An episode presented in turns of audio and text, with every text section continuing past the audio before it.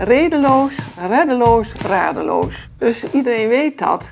En dan stopt het. En dan is Bommenberend, dat is die andere figuur. En die combinatie wordt heel vaak niet gemaakt. Wat je voorleest, dat gaat over wat de Fransen hebben gedaan. Er komt geen uh, soldaat in voor. Nee. Uh, en dat is ook weer typisch waar wij uh, met het maken van de podcast tegenaan lopen. Het Hollandse perspectief. De Hollanders hebben vooral last gehad, de Utrechters ook, van de Fransen. Maar wij Overijsselaars hadden te maken met aan de rand Fransen. Wat Keulse en vooral de Münstelse. En, uh, en dat is altijd een beetje over het hoofd gezien. Dus daarom is het ook heel erg interessant om het zo meteen inderdaad te hebben over het beeld over Bommenberend en wat die ja. bisschop precies hier, hier, allemaal heeft uitgesproken. Het is echt een vergeten dimensie in, laten we zeggen, dat hele trauma van uh, het rampjaar.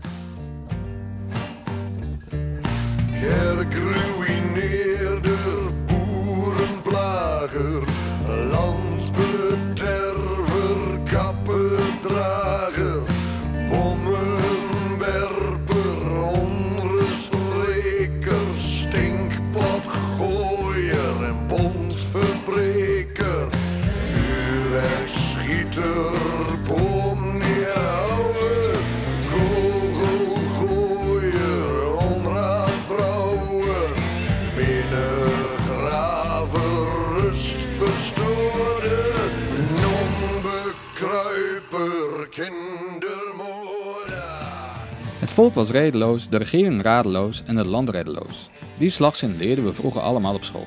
Hij gaat over het rampjaar 1672, een van de meest dramatische jaren in onze geschiedenis. Frankrijk, Engeland en de bisschoppen van Münster en Keulen vielen met gigantische legers de Nederlandse Republiek binnen. Overijssel gaf zich al na een maand over aan de Münsterse bisschop Christophe Bernard van Galen, beter bekend als Bommenberend. De snelle capitulatie werd binnen de Republiek altijd gezien als hoogverraad. Dat is het verhaal wat vaak wordt verteld. Maar klopt het eigenlijk wel dat onze provincie zo laf was? En was Bommenberend inderdaad wel die verschrikkelijke bisschop die ons land leegplunderde en zich als vreemde overheerser gedroeg? Of zat er misschien meer achter? Ik ben Martin van der Linden, historicus bij de Stichting IJsselacademie. Samen met historicus en rampjaar-expert Luc Panhuizen trek ik in de podcast Bommenberend in Overijssel door onze provincie om de belangrijkste verhalen rondom deze historische figuur te onderzoeken.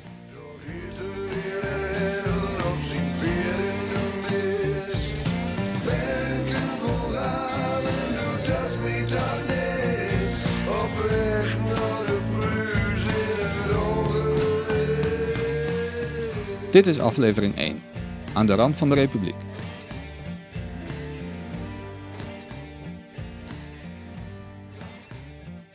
Ik ben dus Gees Bartels Martens. Uh, ben altijd bibliothecaris geweest, uh, in Drenthe opgevoed, in Bijlen. Luc en ik zijn op bezoek bij Gees Bartels. Dat was gewoon heel erg leuk, omdat dat echt onontgonnen gebied was. Vooral die romans en kinderboeken. Gees schreef het ABC van de jeugdliteratuur in Overijssel en las veel jeugdboeken over het rampjaar. Boeken van soms wel meer dan 100 jaar oud, maar ook verhalen van meer recente datum. Uh, verhalen waar verschillende generaties Overijsselaars mee zijn opgegroeid. Nou ja, in Twente noemen ze de koedief, de kodief. Hè? En nou ja, in Drenthe was natuurlijk Groningen de stad waar het zich concentreerde. Dus iedereen wist dat bombarderend Groningen had proberen te veroveren en dat dat niet gelukt was. In Overijssel zie je dat anders, omdat we hier op dat grensgebied zitten van, nou ja, dat hele ingewikkelde van dat rampjaar. En ehm, nou ja, zoals hier weet niemand er bijna iets van, want hier is niet zoveel gebeurd wat in de boeken terechtgekomen is. Dus nu heb ik mij daar dus ook weer eens in verdiept en ben ik er ook anders naar gaan kijken. Wat opvalt is dat in bijna al die jeugdboeken het verhaal van Bommenberend en het rampjaar vanuit een oranje gezind, protestants en Hollands perspectief wordt verteld. Zo ook in het boek De pleegzoon van het Friese Veen uit 1906. Donkere wolken, de vrede Munsters aan de grens. Maar hij wist heel goed dat op de adel en een groot gedeelte van de bevolking niet te rekenen viel. In dit boek van dus die Verhesten, die is het niet bombarderend wat hij allemaal doet, maar gewoon de situatie in het land. Goddank, de vervloekte krijg was ten einde en de toestand in de zeven provinciën was verbeterd. Aan het schrikbewind van de mannen van Johan de Wit was een einde gekomen. De oranje zon brak door.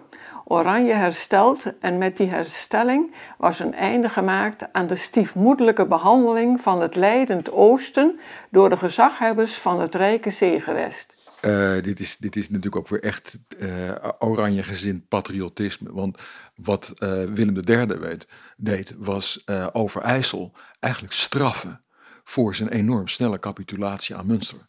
Dus na het rampjaar moest Overijssel, net zoals Utrecht, een regeringsreglement tekenen. En dat betekende niks meer of minder dan dat het hele bestuur, de staten van Overijssel, vol kwamen te zitten met zetbaasjes van Willem III.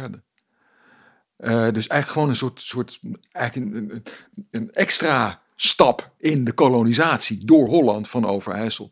Extra stiefmoederlijk, zou je eigenlijk zeggen. Wat een beetje, denk ik, het verhaal van het rampjaar vanuit Overijssels perspectief parten speelt, is dat, kijk, Overijssel was als uh, provincie die zich verzette tegen een overheerser eigenlijk een beetje mislukt. Het gaf zich eigenlijk gewoon binnen een week over. Maar Bommenberend is als boeman ook een beetje mislukt. Want het enige wat hij deed was een beetje plunderen. Hij heeft, hij heeft een uh, paar belegeringspogingen heeft hij, uh, op zijn naam proberen te zetten. Groningen mislukte. Koevoorde is eventjes gelukt. En daarna werd hij uh, door zijn eigen plan weer eigenlijk weer weggespoeld. Gewoon een soort veroveraar op, uh, op sokken. Overijssel dat na het rampjaar min of meer wordt gekoloniseerd door prins Willem III en door Holland. Als straf voor ons weinig heldhaftige verzet en onze snelle overgave aan de bisschop van Münster, Bommelberen, die ook nog eens een veroveraar op sokken was. Dat klinkt ook wel als een verhaal wat we in Overijssel misschien niet zo graag willen horen. Om die historie van Overijssel en het rampjaar verder te kunnen uitzoeken, hebben we eerst een klein geschiedenislesje nodig. Want hoe zat het ook alweer met onze provincie en de republiek? In Overijssel hadden we onze meest glorieuze periode in de 17e eeuw net achter de rug. IJsselsteden als Zwolle, Kampen en Deventer hadden een roemrucht handelsverleden, met al vanaf de middeleeuwen een nauwe verbondenheid met de Duitse Hanze. Er waren dus altijd veel contacten geweest met het naburige Duitsland. Nog in 1662 ontving de stad Deventer een uitnodiging voor de Duitse Rijksdag in Regensburg. Maar intussen kwam Holland op, dat de concurrentie aanging met de oostelijke provincies en bijna alle handel overnam. Onder aanvoering van Holland bouwde de Republiek in de 17e eeuw een enorme vloot, bevoer ze de wereldzeeën en bloeiden de kunsten en wetenschappen. Al ging die economische groei ook gepaard met onderdrukking en slavernij van andere volken. Aan de vooravond van het rampjaar was de Republiek bijna het machtigste land ter wereld. Een uitzonderlijke situatie, vertelt Luc. En hij kan het weten, want Luc schreef verschillende boeken over het rampjaar. De gebroeders Johan en Cornelis de Wit en over prins Willem III. Boeken die ik tijdens mijn studententijd, alweer zo'n 15 jaar geleden, heb verslonden. De komende weken gaat Luc met me mee om de situatie van Overijssel en de Republiek tijdens het rampjaar in brede perspectief te plaatsen. Het is ongerijmd dat een landje van maar 2 miljoen inwoners zoveel invloed kon hebben. En we moeten toegeven dat de Republiek in die Gouden Eeuw heeft geprofiteerd van interne conflicten in veel machtiger landen. Frankrijk werd verlamd door een reeks van burgeroorlogen. Uh, Engeland had ook een burgeroorlog uh, in de 40 jaren. Dus die landen met veel grotere bevolkingen, die waren bezig met zichzelf. En de republiek, die was niet bezig met zichzelf. Die was bezig met de buitenwereld. En die had een gigantische vloot. Die was overal handelsbetrekkingen aan het aanknopen. En die werd eigenlijk, laten we zeggen, de jumbo van Europa. Uh, u bestelt, wij halen het uit de schappen en wij leveren het aan. Ja, en wat, wat de Republiek ook erg heeft geholpen met, laten we zeggen, het benutten van alle energie die er in zo'n kleine bevolking zit, dat is dat er veel individuele vrijheid was. Dit samenstel van factoren zorgt ervoor dat die republiek dus voor het rampjaar, in, in die kwart eeuw en eigenlijk nog daarvoor ook, zo'n enorme groei heeft kunnen doormaken. De republiek was voorafgaand aan het rampjaar uitgegroeid tot een speler op het wereldtoneel waar andere landen serieus rekening mee hadden te houden. Al zou dat gaandeweg de 17e eeuw ook weer langzaam veranderen, toen Engeland en Frankrijk, de grote concurrenten van de republiek, intern orde op zaken hadden gesteld, eveneens vloten gingen bouwen en de wereldzeeën opzochten om een imperium op te bouwen. De republiek stond vanaf 1652 onder leiding van raadspensionaris Johan de Wit. Hij voerde een beleid dat gericht was op het houden van vrede, want vrede was goed voor de handel. Er werd alleen oorlog gevoerd als de handel in gevaar kwam. Om dat te realiseren was een heel stelsel van steeds wisselende coalities en verdragen opgetuigd. Het, het begrip uh, realpolitiek begint dan op te komen. En dat, dat maakt de internationale politiek tot een buitengewoon glibberig veld. Dus Johan de Wit, die uh, heeft aan het begin van zijn termijn gewoon vriendschapsbanden met Frankrijk. en de Franse ambassadeur in Den Haag is, eh, komt bij me op de koffie. Maar Frankrijk ziet gaandeweg de belangen verschuiven. Wil ook wat van de wereldhandel.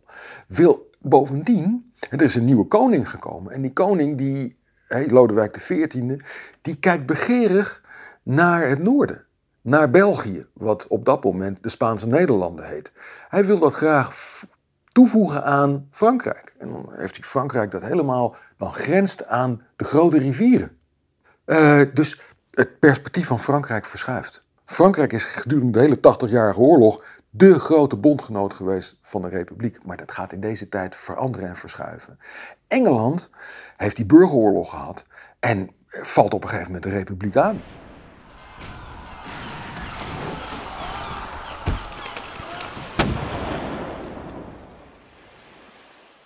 Engeland wil ook een stuk van de wereldhandel. Maar de belangen van Engeland blijven eigenlijk haaks staan op die van de Republiek. Dus dan heeft de Nederlandse Republiek allemaal verdragen, maar de belangen zijn veranderd. En het, het kan dan heel goed uit dat achter het rookgordijn van die verdragen met de Republiek er ondertussen een oorlog wordt voorbereid.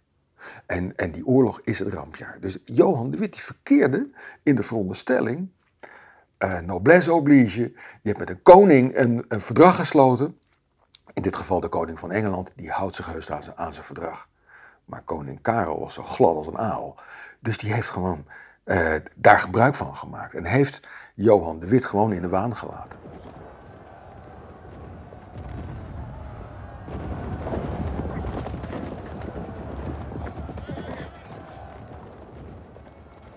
Johan de Wit was in de veronderstelling dat Frankrijk en Engeland niet aan zouden vallen. Als dat wel zou gebeuren, dan zou dat wel eens rampzalig uit kunnen pakken. Kleine republiek was niet in staat om zowel een grote vloot als een groot landleger uit te rusten. Het was één van beide en de keuze werd, vanwege de handelsbelangen, vaak gemaakt in het voordeel van de vloot. Wat betekende dat de verdediging op het land decennia lang was verwaarloosd. De consequenties daarvan ondervond Overijssel al zeven jaar voor het rampjaar in 1665. Ook toen al was bommenberend, plunderend en brandschattend door het oosten en noorden van ons land getrokken, tijdens de Eerste Münsterse Oorlog. Maar wat is er toen eigenlijk gebeurd? En hoe belangrijk was die ervaring voor wat er zeven jaar later in 1672 gebeurde? Om op die vraag antwoord te krijgen, moeten we naar Losser. Dat was het eerste dorp in Overijssel dat door bommenberend werd aangevallen. Losser ligt diep in Twente, vlakbij de Duitse grens. Bij het huidige Overdinkel ligt tot op de dag van vandaag zelfs nog de invalsweg, de weg waarover de Münsterse troepen Overijssel binnen zouden zijn getrokken. Om meer te weten te komen over die oorlog en over Berends spreken Luc en ik af met George van Slageren van de historische kring Lossen. De kenner van de geschiedenis van de grensstreek tussen Twente en Duitsland. Maar ze maken nog geluid. Ja, er zit nog een plank in. En, uh, ja, dat, was ook de bedoeling natuurlijk van de Duitsers, want in de Tweede Wereldoorlog zijn ze inderdaad uit de toren gehaald, maar ze zijn nou, op wonderbaarlijke wijze dus zijn ze dus toch weer uh, teruggekomen. Ja. Ook omdat het zulke oude klokken waren. Hè. Dus er werd dan een M opgeschilderd van, uh, van monument. En die zijn dus, uh, die zijn dus weer teruggekomen. Ja. Even kijken, want we staan hier bij de ingang van het Lossershoes. En ehm, daar zien we twee kerkklokken aan weerszijden van, van de ingang. George, kun je eens vertellen wat we, wat we hier zien? Dit zijn uh, de, de, originele klokken die, uh, die in de Martinestoren gehangen zijn nadat uh, Bommen Berend, want zo noem ik de bisschop van Galen, dus bij voorkeur, want dat, dat is wat makkelijker dan de Bernard Christophe von Galen en zo. Bommen Berend dus, die heeft Losser, zo heet dat, in brand gestoken. En daarbij is toen ook de kerk in, in brand gegaan. De klokken zijn uit de toren gevallen. En dat, allemaal, dat gebeurde allemaal in 1665. En in eh, een jaar en twee jaar daarna zijn er alweer nieuwe klokken in de toren gehangen. En staat hier nou ook het jaar op waar ze, wanneer ze gegoten zijn? Even kijken. MVDI. 1666. 1666. Je hebt hier ehm, een kruis aan deze kant. En hier is 16. Als we goed kijken zien we inderdaad dat de klokken stammen uit het jaar 1666. Na de brand van Lossen zijn ze nieuw gegoten en weer in de toren van de Martinuskerk opgehangen. Het dorp bestond destijds uit de kerk met daaromheen zo'n 60 huizen, waarvan meer dan de helft in vlammen opging. Bomme Berend had meteen bij zijn eerste actie, net over de grens in de Republiek, zijn reputatie al gevestigd, zou je kunnen zeggen. Maar zoals zo vaak bij zo'n geschiedenis die zich al zo lang geleden afspeelde, doen ook hier verschillende verhalen de ronde. Zo zou zijn afgesproken dat een Münsterse verkenner in de nacht voor de inval bij Losser een schuur in brand zou steken, als teken dat de kust veilig was. Maar dat liep uit de hand, waarna het halve dorp afbrandde. De volgende dag zette een soldaat de kerk van Losser in lichte laaien. Volgens sommigen tegen de uitdrukkelijke instructies van Bomme Berend. Als straf zou deze soldaat zijn opgehangen. Als dat klopt, was de brand van Losser dus min of meer per ongeluk, in plaats van een doelbewuste actie van Bomme Berend om de vijand angst in te boezemen. Deze geschiedenis heeft Losser nog honderden jaren lang bezig gehouden, vertelt Joyce. In de ogen van de protestanten was het een boef. En in de ogen van de katholieken was het een, eh, een heilige. En dat werd het beste verwoord door eh, de, dat was burgemeester van Helvoort. En dat is de eerste die zich echt met de geschiedenis van Losser is bezig gaan houden. En die, ja, die ziet in hem vooral dus eh, degene die geprobeerd heeft om Twente van na de reformatie dus weer in handen van de katholieken te krijgen. En nou ja, die kan geen kwaad doen. En die noemt zelfs alles wat hier aangericht is in Losser, noemt hij op een bepaald moment, ja, god, ja nou ja, overal vallen, als er gehakt wordt, vallen de Spaanders. En, en eh, dus als er oorlog is, ja, dan gebeurt er wel eens wat. En ja, jammer, eh, Losser heeft daar, eh, is, is de pineut geweest daarmee. Maar dat is normaal in een oorlogstijd. Maar hier toen een dominee Schaefer en die was uit heel ander hout gesneden. Die had niet een katholieke bril op natuurlijk. Dus die, die verheerlijkte eigenlijk niet dus de bisschop van Münster. Hij verketterde hem ook niet eens zo erg, maar hij verheerlijkte wel. Dus de mensen die toen hier aan het roer stonden, dominee Vroen bijvoorbeeld. Want dominee Vroen, die heeft ervoor gezorgd dat nadat dus Lasser in brand gestoken was en ook die kerk in brand gesto- gestoken was en de klokken uit de toren gevallen waren, binnen een jaar was er alweer één klok gegoten die ook in de toren gehezen werd. En na twee jaar was ook de tweede klok er dus weer in. En eh, nou ja, dus dat waren nou kerels. Dat, was een, dat waren mensen die van aanpakken wisten en zo. En we komen er weer bovenop. En, en ter- terwijl ik beluister het en ik denk, ze hebben allebei gelijk. Hè, eh, waar gehakt wordt, vallen Spaanders. Dat, eh, wat, wat u zegt van ja, het is eigenlijk een ander woord voor collateral damage. Hè, zoals de Amerikanen al die, al die eh, opgeblazen gezinnen naar aanleiding van die drone-aanvallen beschrijven. V- is van alle tijden met oorlog. En het is natuurlijk ook zo dat eh, als je zo snel zulke kapitale dingen als grote kerkklokken opnieuw hebt weten te gieten, dan laat je toch wel veerkracht zien. Ja. Dus, dus beide kampen hebben gelijk, zou je zeggen. Ja, nou is dat wel vaker zo, hè? Dat er meerdere kanten aan de zaak zitten. Ja. Ja, want de ene, de een noemt iemand een, een guerrilla-strijder en de andere dus gewoon een, eh, een verzetstrijder. En de andere is een, eh, een terrorist, hè? Zeg maar net hoe je er naar kijkt. Verschillende mensen, verschillende bevolkingsgroepen met elk een eigen achtergrond beoordelen gebeurtenissen vaak op hun eigen manier. In de tijd van het rampjaar maakte het nogal uit of je protestants of katholiek was. In de republiek was het gereformeerde geloof de bevoorrechte godsdienst. Katholieken waren in feite tweederangs burgers geworden. Het was voor hen verboden om in het openbaar hun geloof te beleiden. Ze waren hun kerken en kloosters kwijtgeraakt aan de protestanten. En als je katholiek was, mocht je ook niet deel uitmaken van het stadsbestuur of een andere openbare functie uitoefenen. De scheiding tussen katholiek en protestant liep in de 17e eeuw dwars de Overijssel. Doordat Twente tijdens de 80-jarige oorlog veel langer in Spaanse handen was geweest, was het westen van de provincie overwegend protestants en het oosten vooral katholiek. Ook vandaag de dag zie je dat nog terug. In, in feite zijn de meeste mensen gewoon katholiek gebleven, dus hè, na de Reformatie in, in Twente. En dat is een heel raar fenomeen, eh, want eh, naar buiten toe leek het alsof eh, ja, de katholieken die waren eigenlijk uh, onder het maaiveld verdwenen. Die, maar ze mochten dan nog naar, naar de, de Glaan, Marievlucht op de Glaan. Dat was dan net over de grens waar een klooster was gesticht met een kerk. En daar dus een soort vluchtkerk. En ook bij de Ravenhorst in Duitsland was een uh, kerk waar katholieken naartoe konden gaan. Maar ze mochten. Uh, hier was. Er was geen priester hier in Losser. Dus, uh, maar toch zijn ze. En in, in naam leek het wel alsof ze. Want ze trouwden in de hervormde kerk. En, en nou, misschien werden ze daar ook wel gedoopt. Niet zo gauw natuurlijk. Maar trouwen wel. Want dat, als je wilde trouwen, dan moest je de dominee erbij hebben. Dus ze werden ook ingeschreven in het trouwboek en zo. En dat, dat, al dat soort dingen heeft ook een rol gespeeld later bij de strijd om de kerk. Dus die, die Martinuskerk die dan toen in 1665 verbrand is. Uh, want die is in 1810 weer terug moeten, is teruggegeven aan de katholieken. Lodewijk Napoleon heeft dat uh, geregeld. Maar daar is erg veel strijd om geweest toen.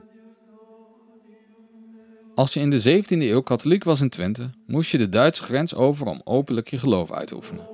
De katholieke missen die in Twente gehouden werden, waren allemaal in het geheim, in zogeheten schuilkerken. Dat betekende dat je heel wat over moest hebben om katholiek te blijven.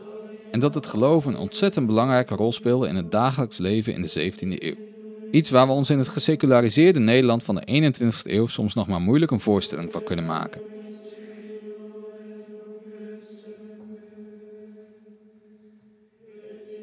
Ik denk dat het een verschil maakt of je in een grensregio woont of laten we zeggen in een geconsolideerd gebied zoals Holland of Zeeland of Friesland. In eh, Overijssel heeft tijdens die 80-jarige oorlog nou, het zwaar geleden onder de hele tijd heen en weer schuivende frontlijnen.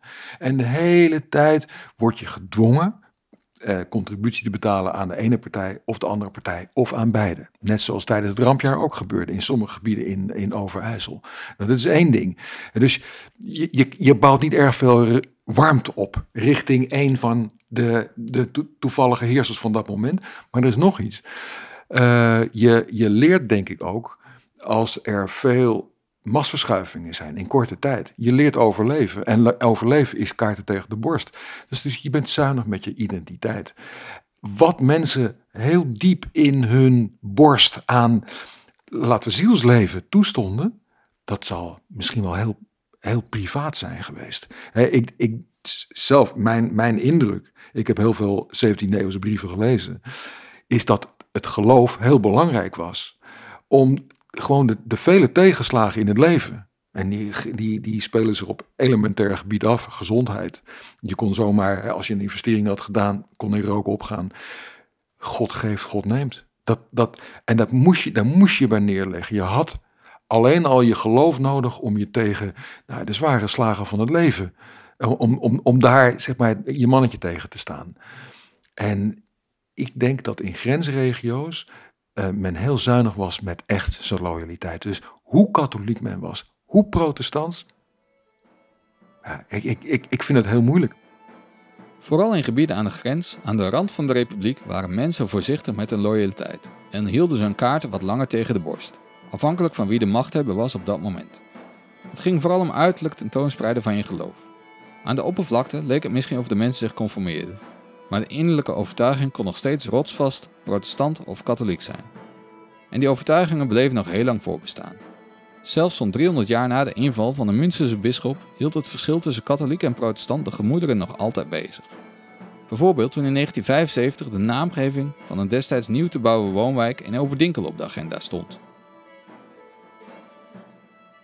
Het boeiende van Losser is dus de strijd die hier heel lang geweest is tussen katholieken en protestanten. Want Losser en heel Noordoost-Twente is zeg maar vanouds ongeveer 90% eh, eh, katholiek en 10% protestant.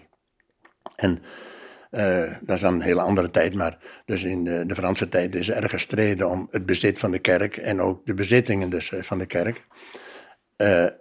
En daar zijn tegenstellingen uit voortgekomen, dus die nog heel lang doorgewerkt hebben. En dat, dat hebben we hier zelfs gemerkt in de, ja, in de, in de 70 jaren, zeg maar.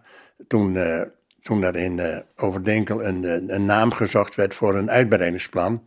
En, en toen kwamen de katholieken natuurlijk op het idee om dat plan uh, naar de bisschop van Münster te noemen. Nou, dat was natuurlijk heel erg tegen het zere van die, van die, van die minderheid van protestanten.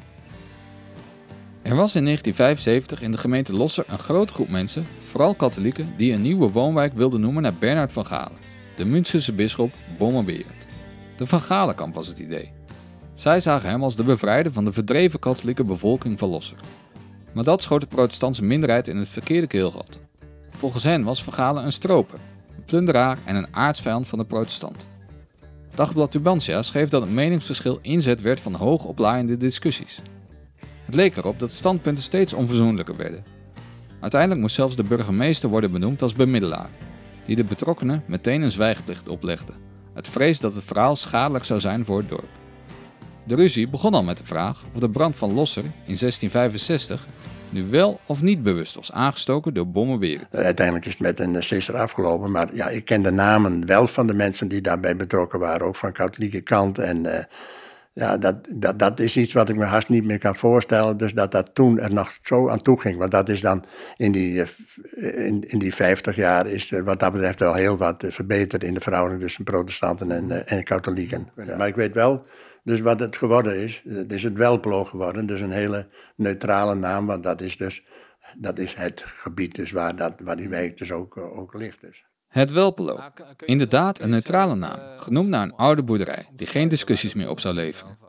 Wel lag de nieuwe woonwijk pal naast de beruchte invalsweg. De weg waarover Bommenberend met zijn troepen de grens met Overijssel was overgestoken. Volgens de overlevering ging het hierbij om wel 30.000 man. Maar of dat al klopt? Waren zulke grote legermachten überhaupt wel realistisch in 17e eeuws Overijssel?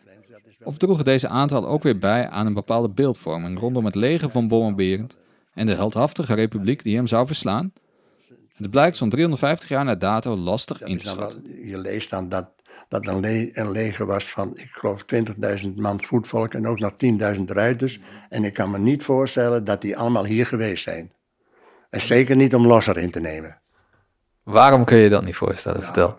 Ik, ik, er zijn nog wel verhalen bekend over uh, waar dan die legerplaats is geweest en zo. En daar is een, een boomwal en daar is een open plek in. En daar hebben die paarden dan uit de, de Ruenbergenbeek, geloof ik, gedronken. Maar dat zijn allemaal betrekkelijk kleine ruimtes. En 20.000 mensen dat is een, eh, FC Twente stadion vol als je die 10.000 rijders er ook nog bij, uh, bij neemt. Je moet een beetje, zoals we, zoals we ze net ook hebben gedaan, een soort van logica moet je terugpunniken naar, oké, dit zijn de problemen waar iedereen met een groot leger voor kwam te staan. Als je je bevoorrading niet zo goed op, op had georganiseerd, zoals de oorlogsminister Louvois van de Zonnekoning, dan moest je dus leven van het land. Nou ja, 30.000 mensen. Hè, met nog eens een keertje, laten we zeggen, 20.000 paarden. Hè, gewoon rijdieren plus trekdieren erbij. Plus nog verzorgend personeel. Dat is al snel zo'n 50.000 man. Hoe, hoe ga je dat voeden?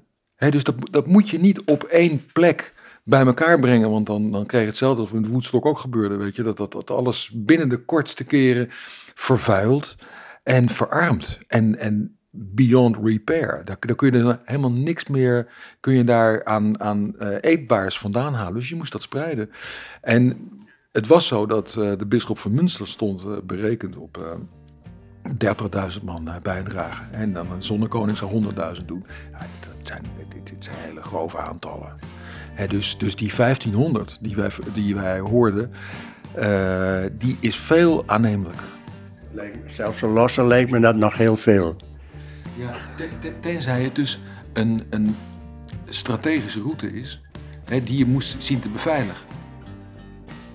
Een leger van 1500 soldaten of een leger van 30.000 soldaten. Het maakt nogal een verschil. En er is te weinig bronmateriaal voorhanden om echt goed gedetailleerd inzicht te hebben.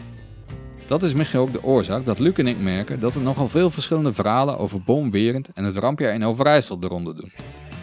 De ene ziet Bommelberen toch vooral als de katholieke bisschop die de katholieken bevrijdde van de protestantse onderdrukking. De ander ziet hem als krijgsheer, plunderaar en een niets ontziende veroveraar. Of kent Bernard van Galen alleen nog maar van zijn bijnamen? Bommelberend, Bienke de Codeef, kanonenbischof, zwijnenbisschop of wat dan ook. In dat licht bezien kun je geruststellen dat het dominante protestantse verhaal van het rampjaar nationaal en waarschijnlijk ook wel provinciaal gemeengoed is geworden. De overwinnaar schrijft de geschiedenis. Maar zoals we aan het begin van deze aflevering al constateerden, is dat ook een vrij eendimensionaal beeld van de geschiedenis. Terwijl we juist op zoek zijn naar de diepere laag in dit verleden. Wat was Bernard van Galen voor man? Waarom weten we eigenlijk niks over hem? Zelfs niet hier in het oosten van ons land, vlak aan de Duitse grens. In de volgende aflevering hoor je meer over deze merkwaardige bisschop, hoe de oorlog in 1672 in Overijssel verliep en wat de gewone man en vrouw in de straat en op het platteland daarvan merkten.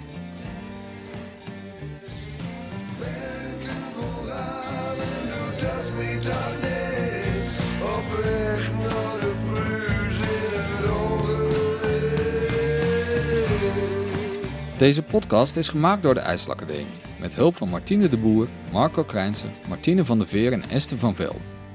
De titelsong is van Hendrik Jan Bukkers. Montage en sounddesign zijn gedaan door Michiel van Poelgeest van audio-productiebedrijf Klank. De provincie Overijssel maakte onze podcastserie over Bommenberend in Overijssel mogelijk. Wil je meer weten wat er naar aanleiding van 350 jaar rampjaar in Overijssel allemaal te doen is? Kijk dan op bommenberendinoverijssel.nl. Vond je deze podcast nou leuk? Laat dan een beoordeling achter, zodat anderen hem ook kunnen vinden. Of deel hem op je social media. Wil je meer podcasts van de IJsselacademie horen? Zoek ons dan op in je favoriete podcast app. Voor nu bedankt voor het luisteren.